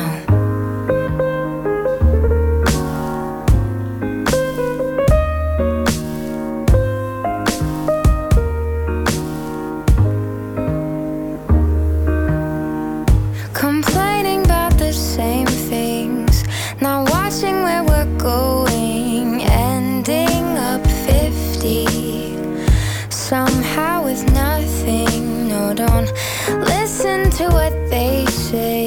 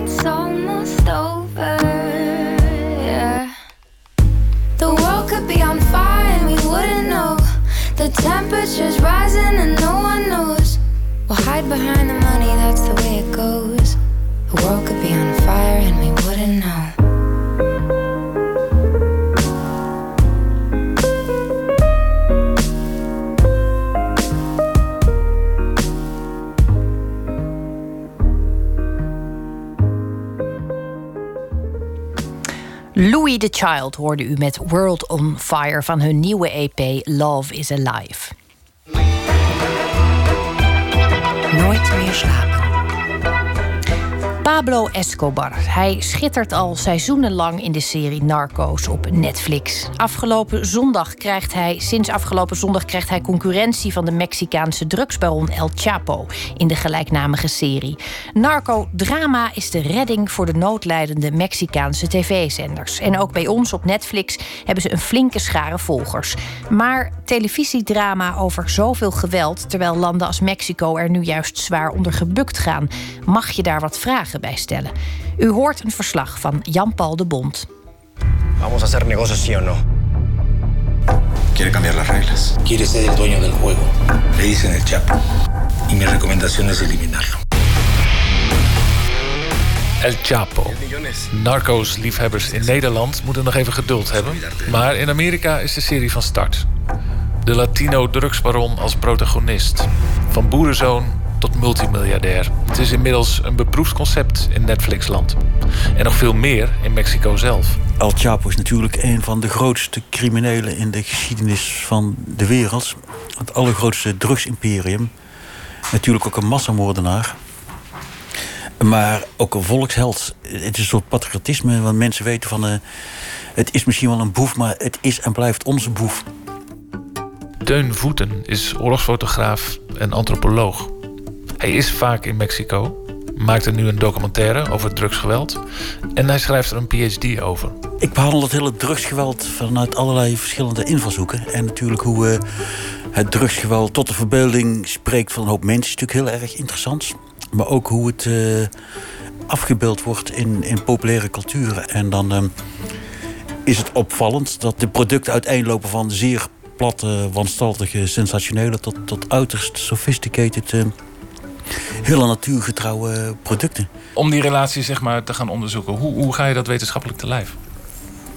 Nou, kijk, wetenschap is natuurlijk een hele vage term. Uh, ik kijk natuurlijk een hoop producten, een hoop boeken, een, een hoop films. Kijk, een, een Hollywood-productie heeft geen, geen waarheidspretentie. Maar je kunt wel een analyse maken van deze film. Uh, afficheert het probleem op zo'n manier. Kijk, en als je kijkt naar bijvoorbeeld een heel slecht product... die Hollywood-film uh, De Sicario... dat gaat over Amerikaanse drugsagenten... die dan in Ciudad Juarez uh, interventies doen. Maar dat is zo over de top en zo onnatuurlijk. Als je maar één keer in Juarez bent geweest als journalist... dan, dan erger je bont en blauw aan de kunstmatigheid. Maar, maar vind je zo'n serie als Narcos... vind je dat zo'n serie recht doet aan, aan de complexiteit van het probleem? Uh, ja, die, die, die serie Narcos laat ook heel duidelijk zien hoe, hoe die corruptie werkt. Hoe die militairen aan de ene kant hun best willen doen... maar aan de andere kant zich ook laten verleiden door geld... maar ook laten intimideren door dreigementen. En uh, in, Mexico heet dat plata of plomo. Uh, lood, kogel voor je kop of plata, geld. En dat is de essentie van corruptie. je hebt verlokkingen, maar je hebt, je hebt ook bedreigingen. Señores,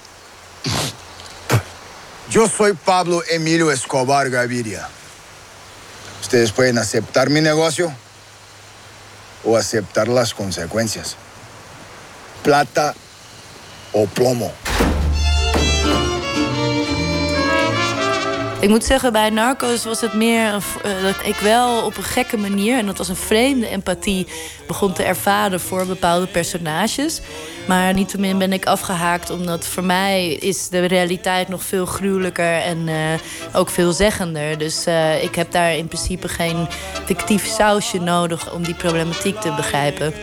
Erika Sprey is minder gecharmeerd van narco's. Zij is half Mexicaans en ze houdt zich als onderzoeker bezig met onze relatie tot landen als Mexico en Cuba. Drugskartels, zegt zij, zoeken een vorm van legitimering. Dat kan op veel manieren. Bijvoorbeeld door heroïsche liedjes over jezelf te laten schrijven. Narco corridos maar ook met televisiedrama. Het is een manier om uh, natuurlijk een soort aura te creëren rondom uh, wat je doet. Dus het is dan ineens niet meer die grauwe werkelijkheid van iemand uh, neerknallen of folteren of wat dan ook. Nee, ineens dient het een, een hoger heroïsch doel. Hè? Dus dat hele Robin Hood-idee. Er zijn bijvoorbeeld heel veel vrouwen die willen een narco als vriendje. En dat kan je allemaal schaden onder bijna uh, bakvisachtige verheerlijking van, van de gangster. Hè? Of uh, wat dan ook. Maar uh, het is ook natuurlijk een man die je gaat beschermen. Ja, je bent ook onbeschermd als, als Mexicaans burger. Maar is, zoals dat laatste punt wat je noemt, hè? daar kun je zien als de situatie zoals die nu eenmaal is. Of dragen die series daar ook aan bij? Of zijn ze daar deels verantwoordelijk voor? Nou, de series dragen daar zeker aan bij. Maar de series andersom grijpen ook in op die fascinatie. Die, die, die kanalen weten dat maar al te goed. Dus uh, ja, het, het, het gaat heen en weer, denk ik. Maar gaat het zover dat er directe lijntjes lopen tussen kartels en makers? Kijk, wat je natuurlijk hebt, je hebt natuurlijk ook een heleboel B-films, goedkopere gangsterfilms. Daar werkt die gangsters ook graag mee. Die, die lenen soms hun villaatje uit. Waarin als een productie en uh, een soort soap-opera maar dan over eh, cocaïne gangsters kunnen maken. En dat, dat zijn iets plattere producten, maar daar werk ik ook graag aan mee. Maar er zijn, jij kent zo geen voorbeelden van, van directe contacten tussen kartels en, en makers? Ik weet dat een filmmaker... Uh, die had via via contact gehad met een hitman... om gewoon om hem beter te begrijpen... om zijn rol iets beter te kunnen spelen. En dan vraag je af, gaat zo iemand uh, op morele glad ijs? Um, ik ben hier samen met Mike Engels, maken wij een documentaire ook over uh, huurmoordenaars. En wij spreken ook dat soort lui in de gevangenis, die proberen we ook te begrijpen. Dus als een acteur een huurmoordenaar spreekt om hem te willen begrijpen, om naar de hand een film van te maken, is dat moreel verwerpelijk. En terwijl een wetenschapper of een journalist die een huurmoordenaar interviewt in de gevangenis om hem ook te begrijpen, is dat uh, opeens uh, niet verwerpelijk. Dus dit, dit, alles is heel, erg uh, ambivalent. En dat is een van die dingen die ik in Mexico heb geleerd. Het is niet zoals het, het lijkt.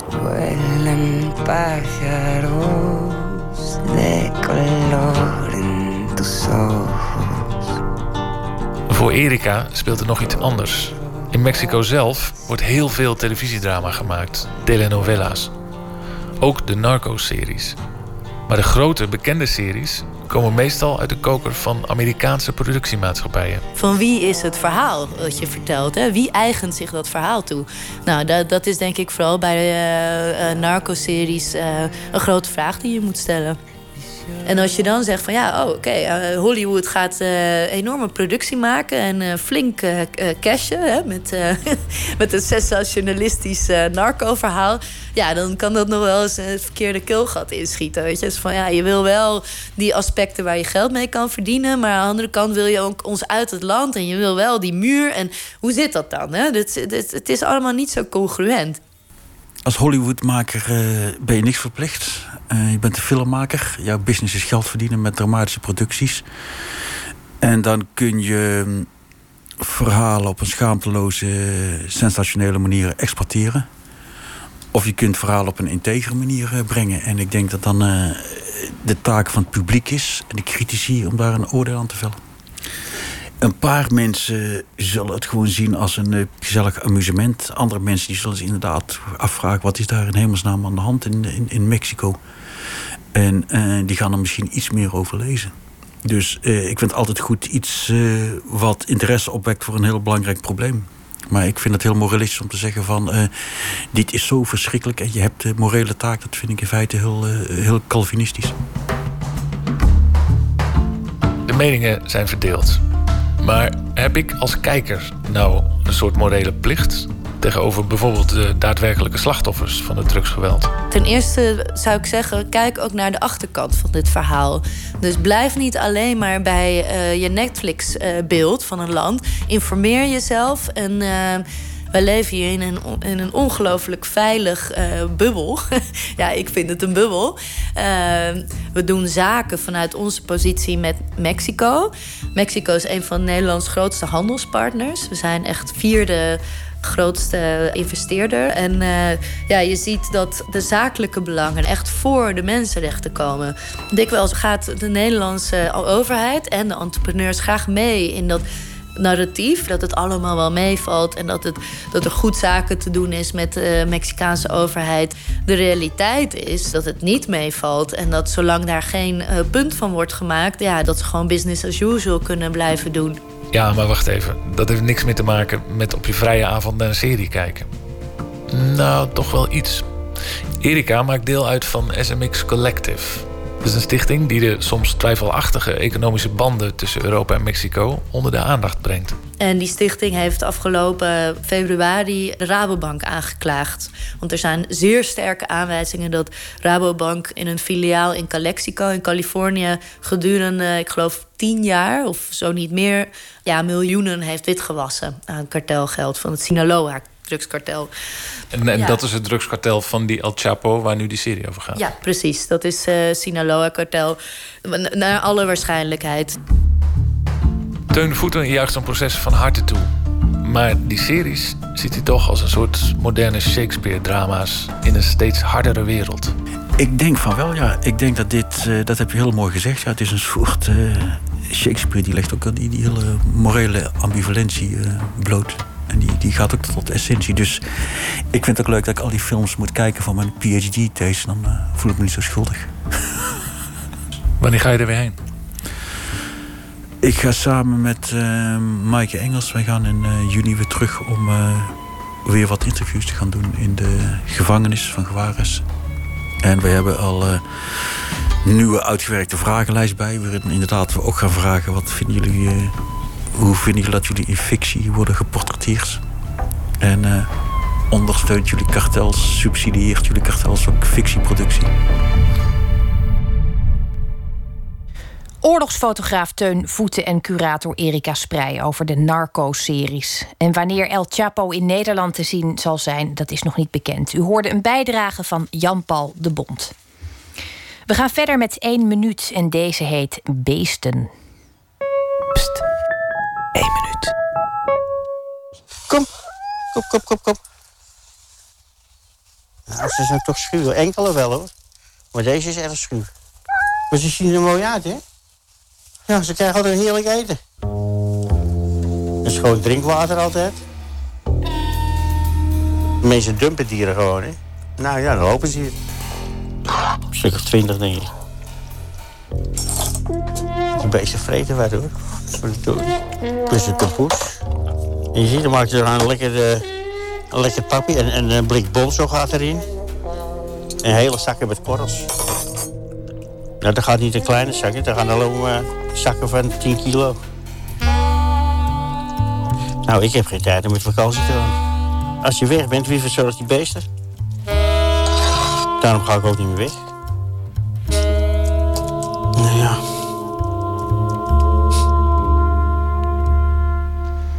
Ja, de prijs die we betalen voor onze dierenliefde. U hoorde een 1 minuut gemaakt door Bente Hamel met dank aan het Mediafonds.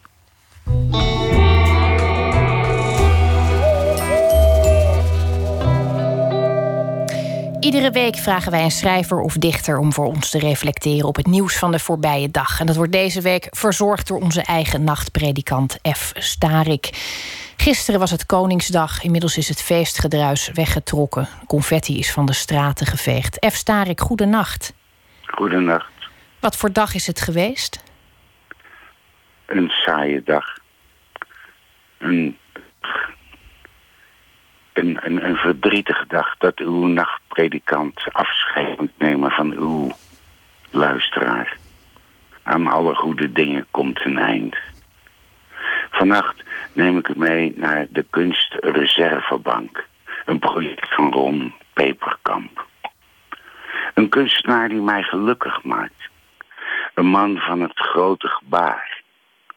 Zo verplaatste hij ooit een 20 ton zwaar gestrandschip genaamd Kolos. In stukken gezaagd op trucks van Kamperduin naar Hoorn. Om het schip daar weer aan enige smeet te water te laten. Hij bedacht het nationaal geschenk aan de zee. Een afgedankte elektriciteitsmast gevuld met 20.000 eigenhandig gebakken broden. Graan voor vis. Ik geloof niet dat de elektriciteitsmast door de golven werd verzwonden. Er kwamen protesten. De mensen gunden de vissen dit buitenkantje niet. Zo'n soort kunstenaar is die Peperkamp. Een man van megalomane projecten, gedoemd om te mislukken. Nu, vijf jaar geleden, kocht hij een oude geldpers. Ook weer zo'n onmogelijk zware ding. En zette die neer tussen de moderne paleizen op de Amsterdamse Zuidas ritselde een officiële bankvergunning die vijf jaar geldig bleef. De bedoeling was om elke dag twintig uiteraard door een kunstenaar ontworpen munten te slaan. In een beperkte oplage. Schaarste creëert waarde. Ron vroeg mij om een, bunt, om een munt bij zijn bank uit te brengen. Ik schreef er een schimmige tekst bij, die ik zelf ook nog altijd niet helemaal begrepen heb. Ik herinner me de doffe dreun waarmee zo'n zo munt geslagen werd. De ruiten van de omliggende glanzende kantoren rilden in hun sponningen. Aan het eind van de dag ging ik naar huis met een tas vol munten. Het was nu de bedoeling dat ik hierin ging handelen. Net echt. Er werden rendementen in het vooruitzicht gesteld. Ik werd benoemd tot officieel filiaal. Schroefde het bijgeleverde bordje op mijn deur. Deed de munten in een la en dat was dat. Er werd nooit aangebeld. Van tijd tot tijd ontving ik berichten van mijn bank. Er was voortdurend sprake van tegenslagen. Nu eens ging er geld per stuk. Dan weer moest er verhuisd worden. Toen de economie weer aantrok en het braakliggende terreintje waar ik kantoor hield op de Zuidas bebouwd zou worden. Of de kunstenaar die de nieuwe serie munten had ontworpen ging ineens dood. De publiciteit viel tegen. Het bestond wel, maar het steeg niet op. Ik las die berichten met afnemende belangstelling. Tot vandaag het overlijdensbericht van mijn kunstreservebank in de bus viel. Aanstaande zondag verloopt de concessie, door de Nederlandse bank verleend de concessie om geld te scheppen. Een zeldzaam voorrecht dat eigenlijk aan de bank zelf voorbehouden is.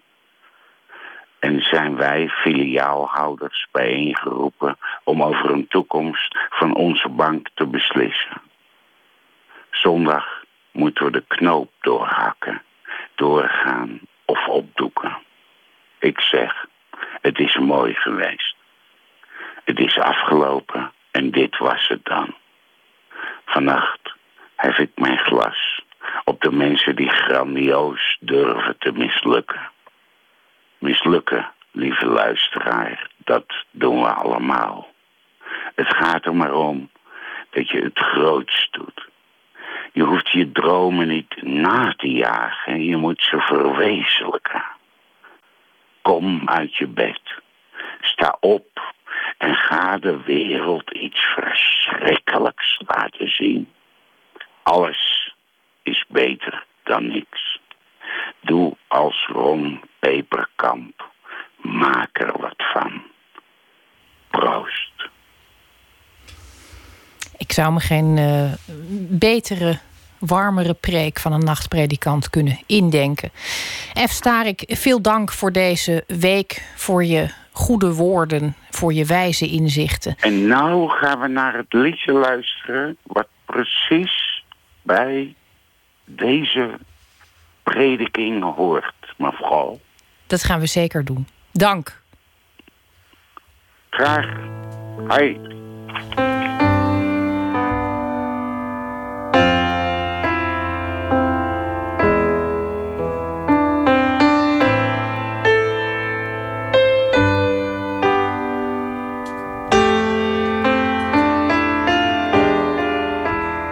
Dit is het laatste liedje. Ik heb niet meer. Het is genoeg geweest. Tot de volgende keer. Ga alsjeblieft naar huis. Heb seks met uw vrouw. En fluister haar toe dat ook ik van hou. Het is afgelopen en dit was het dan. Er is niks waarover ik nog zingen kan zonder dat ik in herhaling val. Schossen neer en ongeschaal.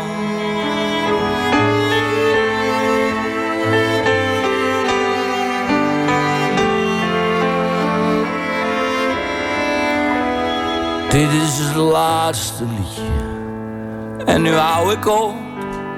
Ga me volledig concentreren op mijn eigen kop. We hebben hartelijk gelachen, ik weet niet eens precies waarom. Ik weet wel wat al mijn vrienden zeggen en daar gaat het om. Mocht ik iemand beledigd hebben, dan doet me dat deugd. Slechts in de ellende van een ander vindt deze mensen vreugd. Het leven van een artiest is als het baantje van een beul. Succes is hier verzekerd als ik met mijn vijand heul.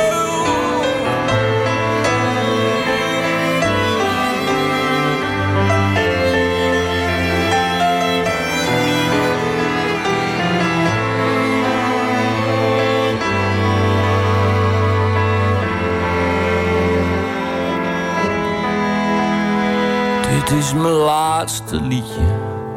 Over een uur ben ik dood. Dat komt in dit debansiejaar. Theo Hakert houdt me groot. Hij zal aan wie het ook maar horen wil. Vertellen wat ik wou.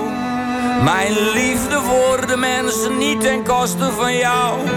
En ik voel dat jij dat weet. Dat het hele concept van sterven nooit een kwestie van kiezen is. We worden geboren en we de drankzucht van mijn moeder. Ik heb het er maar mee te doen. Nu ga ik naar huis.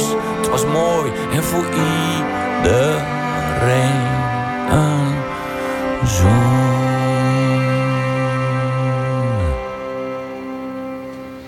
Ja, F. Starik. Als je hem een beetje de ruimte geeft, dan komt hij niet alleen met een, met een nachtelijke preek, maar ook nog met muziek aanzetten. We hebben het graag gedraaid. André Manuel hoorde u met het laatste liedje. En dat is natuurlijk ook passend, want het is de laatste muziek die we deze week in Nooit meer slapen laten horen. Gelukkig hebben we nog wel poëzie. We hebben nog één gedicht te goed van Pieter Boskma. En hij koos voor vannacht het gedicht Eerlijke Drift.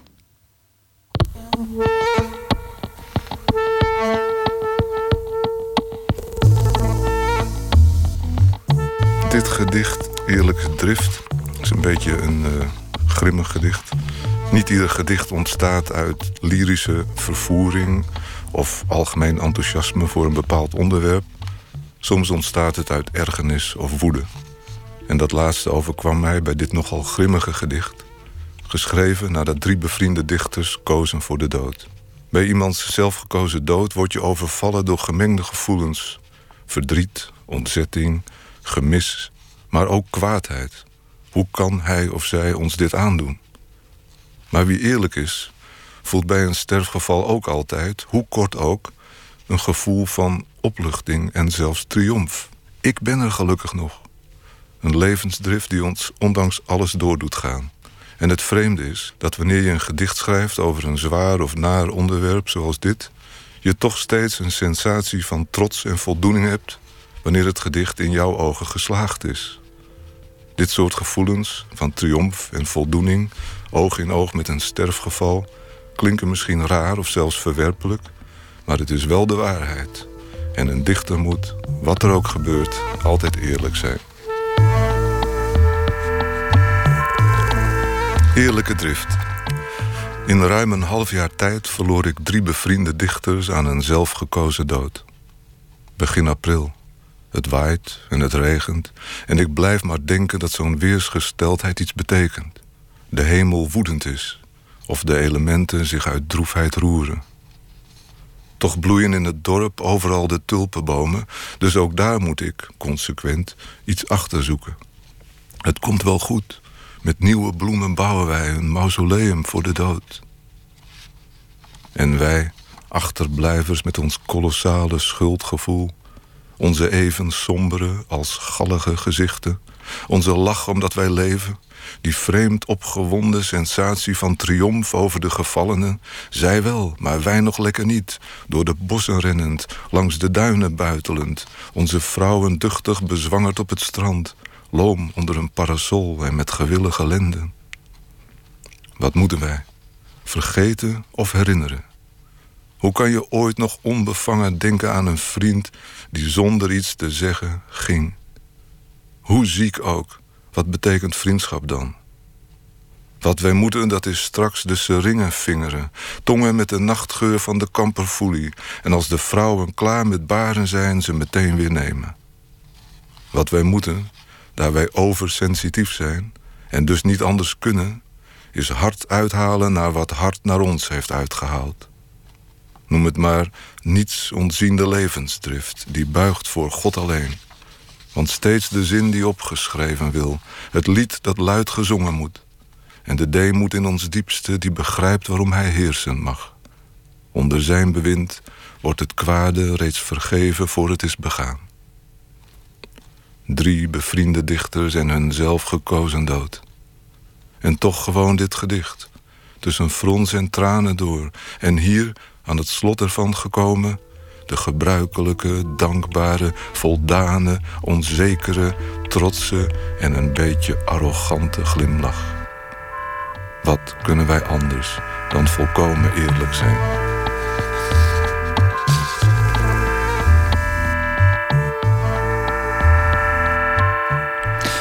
U hoorde het gedicht Eerlijke Drift van Pieter Boskma. Dat lijkt me heel passend in april, de vreedste maand. Ik vertel nog iets over maandag. Dan komt cabaretier en dirigent Jan van Manen langs. Na zijn conservatoriumopleiding, orkestdirectie en kerkorgel dirigeerde hij onder andere Opera Spanga en Opera Zuid. En ondertussen maakte hij ook twee cabaretprogramma's. One Jan Show, waarmee hij de Wim Sonneveldprijs won, en Voor Alles. Uiteindelijk lijkt Jan van Manen nu te kiezen voor de muziek. Hij stopt voorlopig als cabaretier en wordt chef-dirigent van de staatsopera van de Bulgaarse stad Varna. Nou, hoe dat allemaal zit, dat zal maandag uitgebreid besproken worden met onze eigen Pieter van der Wielen. Ik wens u voor nu een hele mooie nacht. mocht u nog wakker blijven, dan kunt u luisteren naar Marlou Holtshuizen met Nacht van de Radio. Ik ga dat straks uh, op de terugweg doen. En ik wens u uh, goede nachtrust. En ik hoop dat u volgende week weer luistert. Welterusten.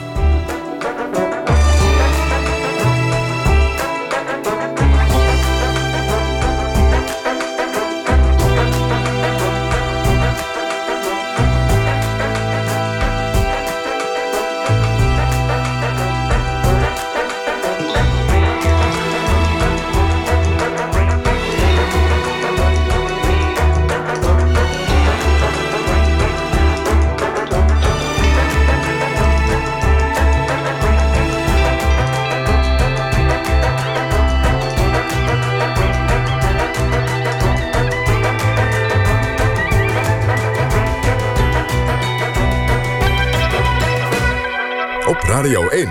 Het nieuws van alle kanten.